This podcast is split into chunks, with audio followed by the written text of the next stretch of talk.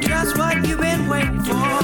Movies, TV, music, and more. Follow, subscribe, stay up to date. Episodes dropping on Mondays. It's the man, it's the man, watch that. It's the man, it's the man, watch that. It's the man, it's the man, watch that podcast. Hey, welcome to the Matt Watch That podcast. I'm your host, Matt Sarosky, filmmaker, film fan. Each episode I'm going to review a movie or TV pilot that I probably should have seen but never got around to. It could be a recent favorite, critic's choice, or cult classic. Everyone can join in on the fun. Follow me on Twitter, Instagram, and Facebook at Matt Sarosky. You can subscribe to my YouTube page where I'll post videos and clips from the show. If you have any opinions on what I've reviewed or suggestions as to what I should see next, use the hashtag MattWatchThat on social. Before we start, I wanted to kick off May by celebrating Asian American and Pacific Islander Heritage Month. All of my reviews, rants, and randomness in this episode will feature actors, directors, writers, and athletes who are part of the AAPI community. According to the AsianPacificHeritage.gov website, the month of May was chosen to commemorate the immigration of the first Japanese people to the United States on May 7, 1843, and to mark the anniversary of the completion of the Transcontinental Railroad on May 10, 1869, whom the majority of workers to lay the tracks were Chinese immigrants. This has not been an easy year for the AAPI community. Hate incitements have increased in cities across the nation. People are being physically assaulted and harassed with racial slurs, all because of COVID-19.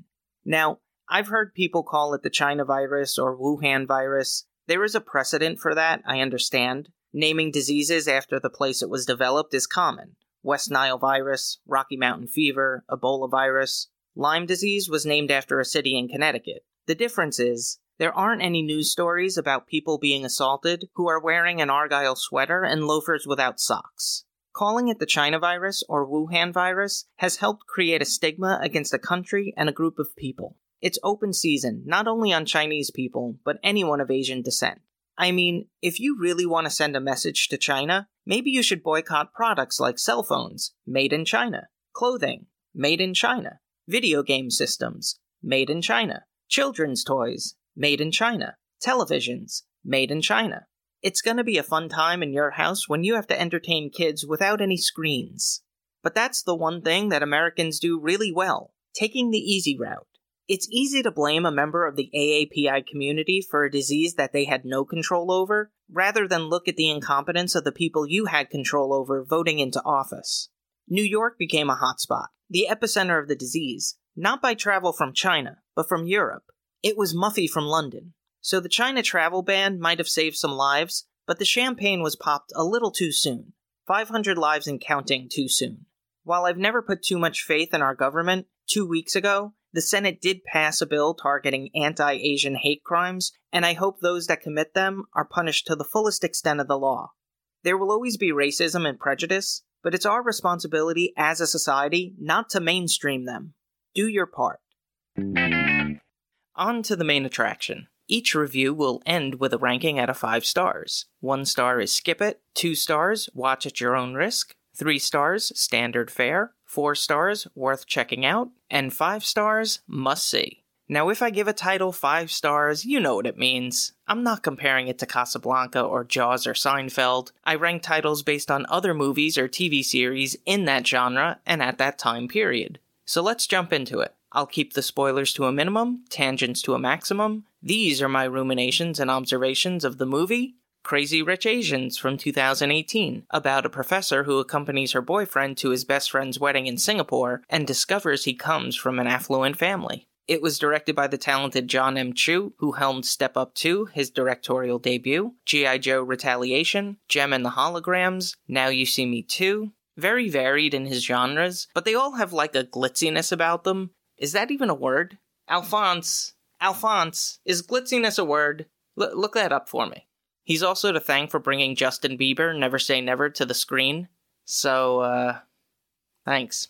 This year, his movie In the Heights will be released, based on the Broadway show with music and lyrics by Lin-Manuel Miranda. Looking forward to that one.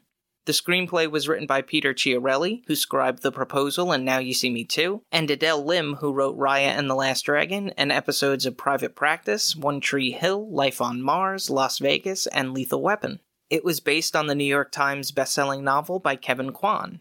The movie starts off with the introduction of Rachel Chu, who's an economics professor at NYU. She's visited by her boyfriend Nick Young, and over lunch, he asks if she wants to come to Singapore to his best friend's wedding. While there, she can finally meet his family, which has been a bit of a mystery, so she eagerly accepts. The happy couple is portrayed by Constance Wu, who was on Fresh Off the Boat for 6 seasons, 116 episodes, and appeared in Hustlers with J.Lo, and Henry Golding, who's been in A Simple Favor and Last Christmas. He'll be starring as Snake Eyes in the G.I. Joe Origins movie this summer, which I am stoked for. Hopefully we'll all be able to see it in theaters, right?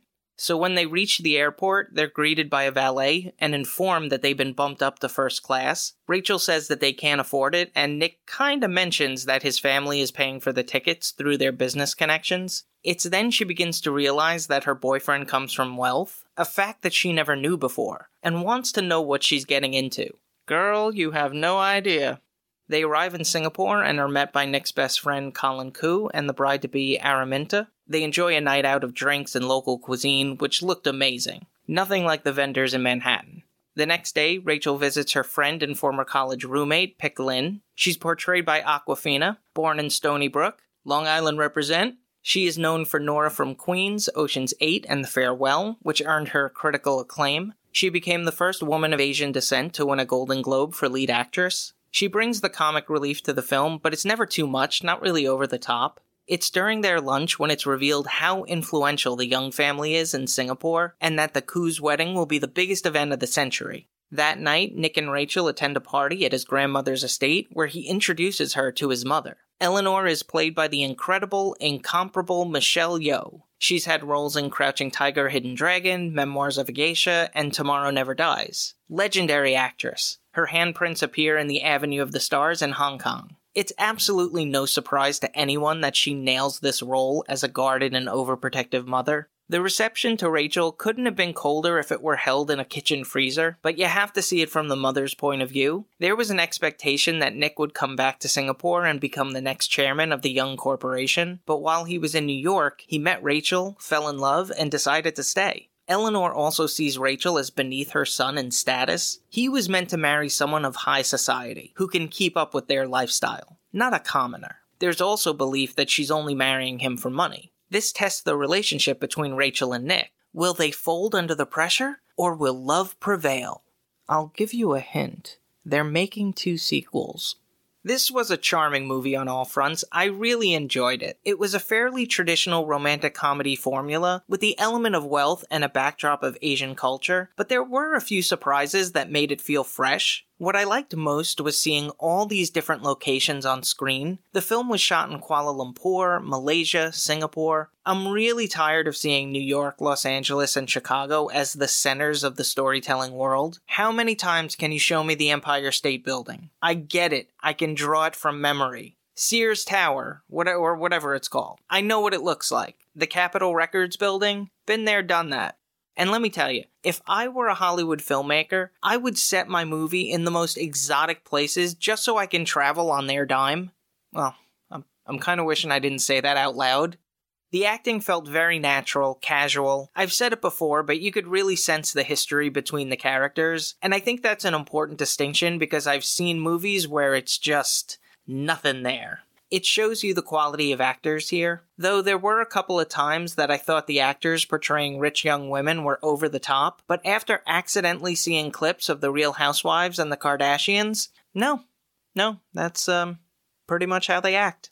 I liked the direction, and the visuals were reflective of the moments being captured. During the Bachelor and the Bachelorette parties, it was filmed like a late 90s Puff Daddy music video. Or was he P. Diddy at that point? Alphonse, look that up for me. In the more intimate moments, the camera movements were minimal and unintrusive. I think an interesting takeaway from the movie was that no matter how affluent the family was, they still had a deep appreciation for traditions. There was a great scene where they sat around the dining room table making dumplings from their grandmother's recipe. They have an honor and respect for their elders. They don't sarcastically shout, "Okay, boomer." They also have a reverence for nature, celebrating the Tan Hao, a plant that rarely blooms and only at night, a fleeting flower. The soundtrack includes a diverse mix of music, including popular songs covered by Asian artists. Some include Money, That's What I Want, Material Girl, and Can't Help Falling in Love. It was fun hearing these modern interpretations. They do hammer home the idea of affluence with their song selections. It's like they did a Google search for songs about wealth. Biggie's Mo Money, Mo Problems, Hall & Oates' Rich Girl, Kanye's Gold Digger. The score was composed by Brian Tyler, who wrote the music for big-budget franchises including Marvel, The Expendables, and The Fast and the Furious. He might seem like an odd choice for this movie, but he really knocks it out of the park. He smartly used big band-era sounds, which harkens back to some classic romantic comedies of the past. The songs could easily work in films like Roman Holiday, Some Like It Hot, or When Harry Met Sally. The runtime is 2 hours 1 minute. Now you know what I'm going to say about it. There were places that it could have been trimmed down to a normal romantic comedy length. I could only watch rich people do rich people things for so long. It had a budget of $30 million and grossed $238 million at the box office. It was nominated for 2 Golden Globe Awards, Best Performance by an Actress in a Motion Picture Musical or Comedy for Constance Wu, and Best Motion Picture Musical or Comedy. 2 sequels have been greenlit based on the novels China Rich Girlfriend and Rich People Problems. Ultimately, the movie comes down to No Room at the Inn, Poker Stars, Trending, Economy People, Street Food Vendors, Mr. Harry Mao, Coco Chara, Serial Killer Letters, Who's Your Daddy, and Mahjong. I give it a solid and enthusiastic 4 out of 5 stars. Add half a star if you wish your relationships were like a romantic movie. If you've seen Crazy Rich Asians and have opinions on the movie, let me know what you think using the hashtag MattWatchThat. Dun. Moving right along, each episode I'm going to post clips that I think people should watch. It could be movie trailers, music videos, interviews, or something completely random. Search for my YouTube page and there will be a playlist called MattWatchThat Playback. Jeanette Lee, one of my favorite people. She's an athlete who dominated the world of billiards, who you might have seen playing 9-ball on ESPN in the late 90s and early 2000s. She's the daughter of Korean immigrants and grew up in Brooklyn, New York. She started playing pool in 1989 and was soon dubbed the Black Widow because of the way she lures people to the table, then eats them alive. It's an appropriate nickname, and to be honest, one of the coolest in sports. While she's playing, she has on a stone-cold face. I mean, we're talking furrowed brow, eyes like daggers, 100% intensity.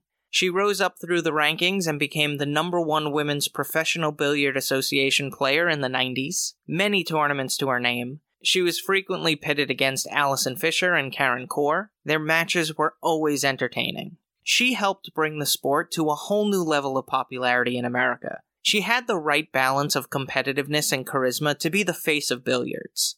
In 2001, she won a gold medal for the United States at the World Games. She was inducted into the WPBA Hall of Fame in 2012, the Billiard Congress of America Hall of Fame in 2013, and the Asian Hall of Fame in 2015.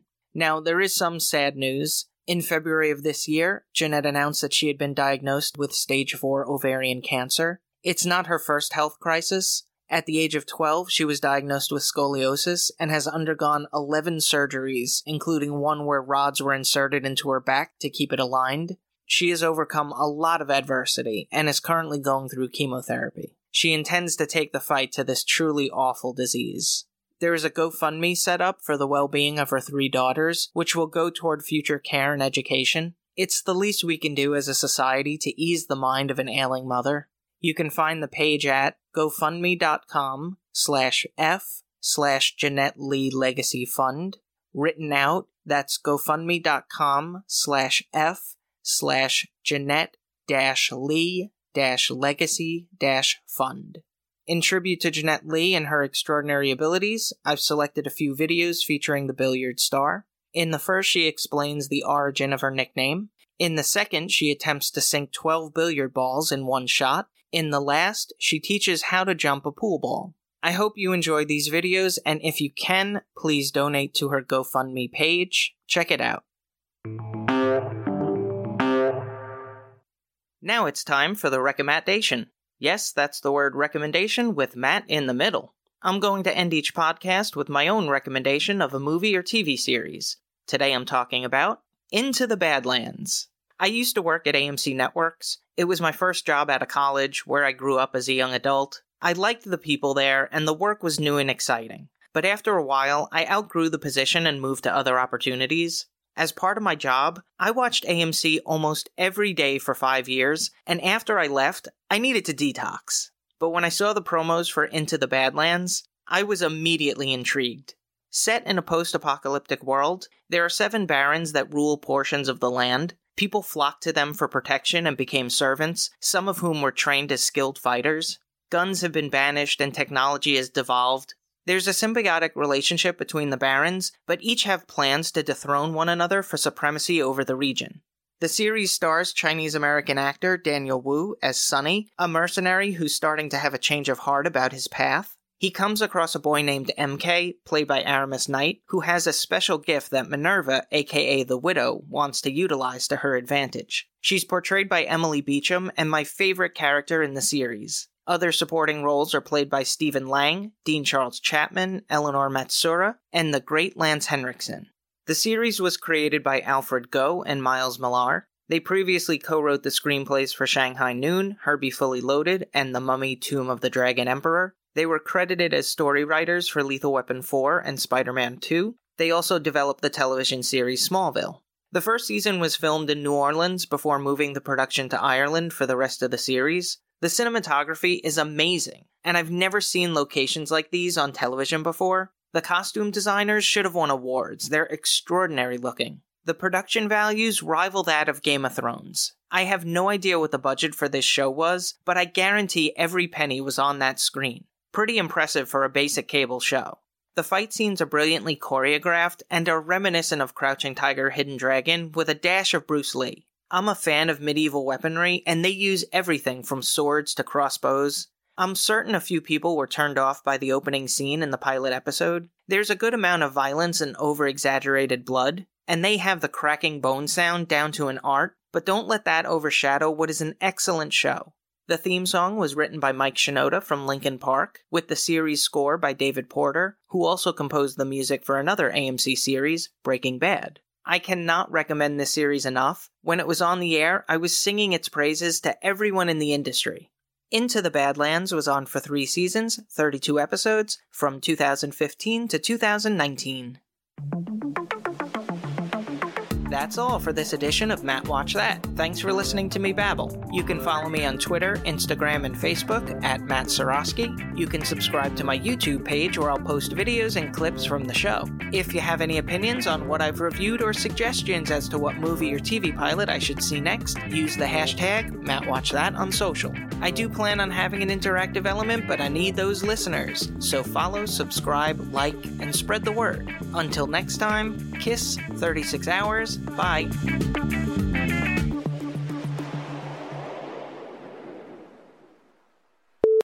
Into the Badlands was on for 3 seasons, 32 episodes, from 2019 to 2000-nothing. That's wrong. She became the first woman of Asian descent to win a Golden Globe. They also have a reverence for nature, celebrating the broom. How it sweeps the floor. She's had roles in Crouching Tiger. Crouching Tiger. He's just sitting relaxing.